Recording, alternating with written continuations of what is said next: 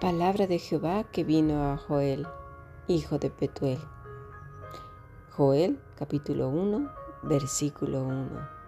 Hemos escuchado un trocito de la palabra del Señor, pero tiene mucho que decir. Si deseas participar de este grupo internacional, escribe un correo electrónico a fundacionbiblica.gmail.com. También puedes visitarnos en nuestro curso de los martes en la Fundación Bíblica a las siete y media de la noche España. Pronto también estaremos publicando nuestra segunda parte de Aquí yo vengo pronto y ahora cómo debemos vivir en los últimos tiempos. Bien, vamos a continuar con nuestro estudio del Evangelio de Lucas. Y dirás, ¿y qué tiene que ver el libro de Joel, capítulo 1, versículo 1, con Simeón y que profetizó a la familia de Jesús aquel día que lo vio en el templo? Mucho. Porque esta semana estamos aprendiendo a orar las escrituras. Así que tiene mucho que ver. Pero se aprende a orar como resultado de vivir apegados al Maestro. La oración de Simeón y todo lo que él dijo era como resultado de vivir apegado a Jesús. Mira, pondré un ejemplo.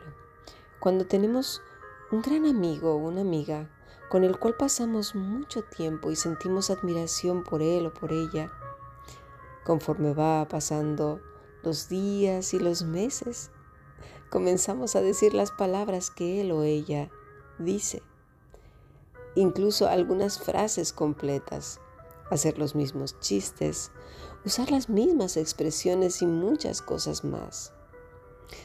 Me acuerdo ahora mismo de que conocí a una mujer. eh, cuando la conocí fue en una reunión de oración porque me acuerdo de ella porque cuando ella oraba tenía un tono en particular. La manera que usaba para orar era con, con un tonito.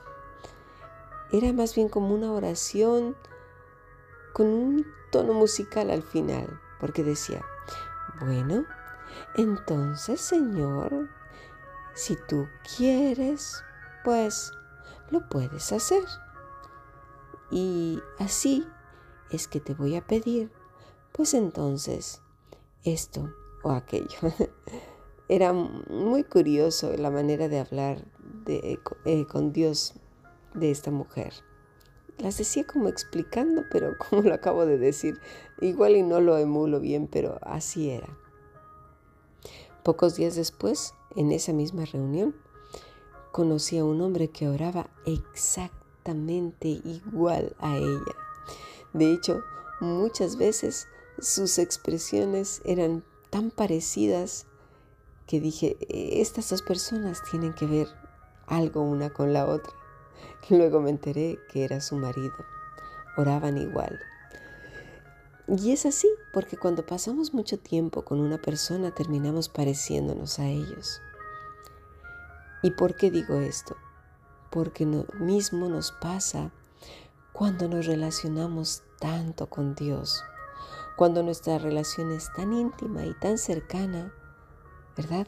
Que poco a poco nos vamos pareciendo a Él. Las personas religiosas no pueden hacer esto porque lo que tienen es religión. Y por lo regular eh, son cansinos, son gente acartonada, con rasgos viejos, con... Y rasgos viejos no me refiero de avejentados de la cara, aunque tienen cara siempre muy particulares, porque no son gente de caras amistosas, ligeras, con las que te puedas reír, porque casi todo lo que gira a su alrededor es pecado.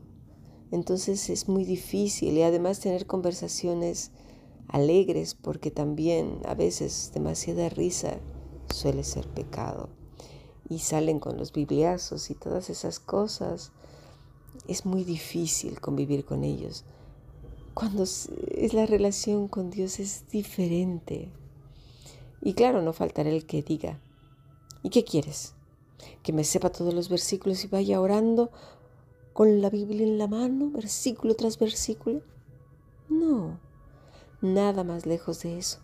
Porque cuando estamos cerca de alguien, a que no repetimos sus propias palabras como un robot, sino que las hacemos nuestras y luego buscamos de manera natural cómo aplicarlas. ¿A que sí? Dice el primer capítulo de Joel, vino palabra de Jehová. ¿Qué quiere decir esto? Que súbitamente y mientras estaba viviendo una vida descuidada o una vida de religiosa con sus ejercicios espirituales, oyendo música barroca, música del siglo XV y leyendo las novelas inmortales de Shakespeare? No, no, para nada. Tenemos un terrible y falso concepto de lo sagrado. ¿Cuánta gente ha visto mm, como santos? Sí, los siglos del 12 al 16, finales del 16, todo su arte, poesía, música, pintura, teatro. ¿Cuánta gente lo ha tenido como sagrado y no saben que todos, muchos, muchísimos de esos autores estaban locos? Eh, eh, padecían graves enfermedades mentales, estaban inmersos en el ocultismo, eran adúlteros, depravados. Pero, ¿de dónde sacan esas cosas? ¿No, ¿No se ponen a pensar a ver sus biografías? ¿Quiénes eran estas personas? Eran borrachos. Incluso mucha música que se tiene como sagrada, incluso la forma de culto, vienen de, de la iglesia tradicional pero no se dan cuenta, no analizan nada. Pero esto no es tener relación con Dios. No. Necesitamos ser más listos y ver, ver vidas de las escrituras. Así que no fue cuando Joel estaba viviendo una vida descuidada o una vida religiosa.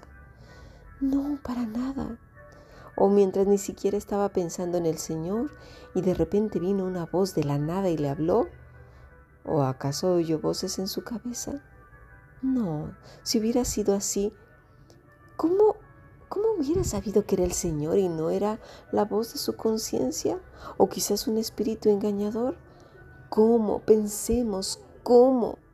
¿Cómo podría haber sabido el día espantoso de la ira de Dios del que habla Él en este, en este libro. ¿Quién se lo dijo? ¿Y cómo supo que era Dios mismo? La respuesta es muy fácil si sabemos leer la escritura. Porque, ¿sabes una cosa? Es el mismo principio que el de Génesis.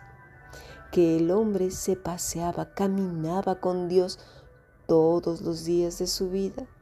Era el mismo principio de Enoch que caminó con Dios, de Noé, de Abraham, de David, de nuestro Maestro mismo. Caminaban con Dios, caminar con Dios, morir a uno mismo y más Él. una comunión con Dios. A veces la palabra comunión se tiene muy mal entendida, porque lamentablemente de tanto repetirla mal, se ha asociado a una forma corporal de orar y de comunicarse con Dios. Ojos cerrados o el cuerpo tirado en el suelo, siempre eh, de manera corporal y no espiritual. ¿Lo entendemos? Siempre posicionando el cuerpo de maneras en las que no nos damos cuenta que no es así.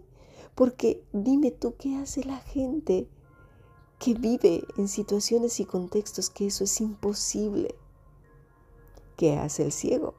¿Cierra también los ojos? No seamos absurdos. Pensemos en que lo que Dios nos dice es aplicable a toda situación del ser humano, en toda su historia y en todos sus momentos de la vida. No es el cuerpo, mis estimados, es el corazón, es el alma, es el espíritu. Pasemos a nuestro siguiente podcast.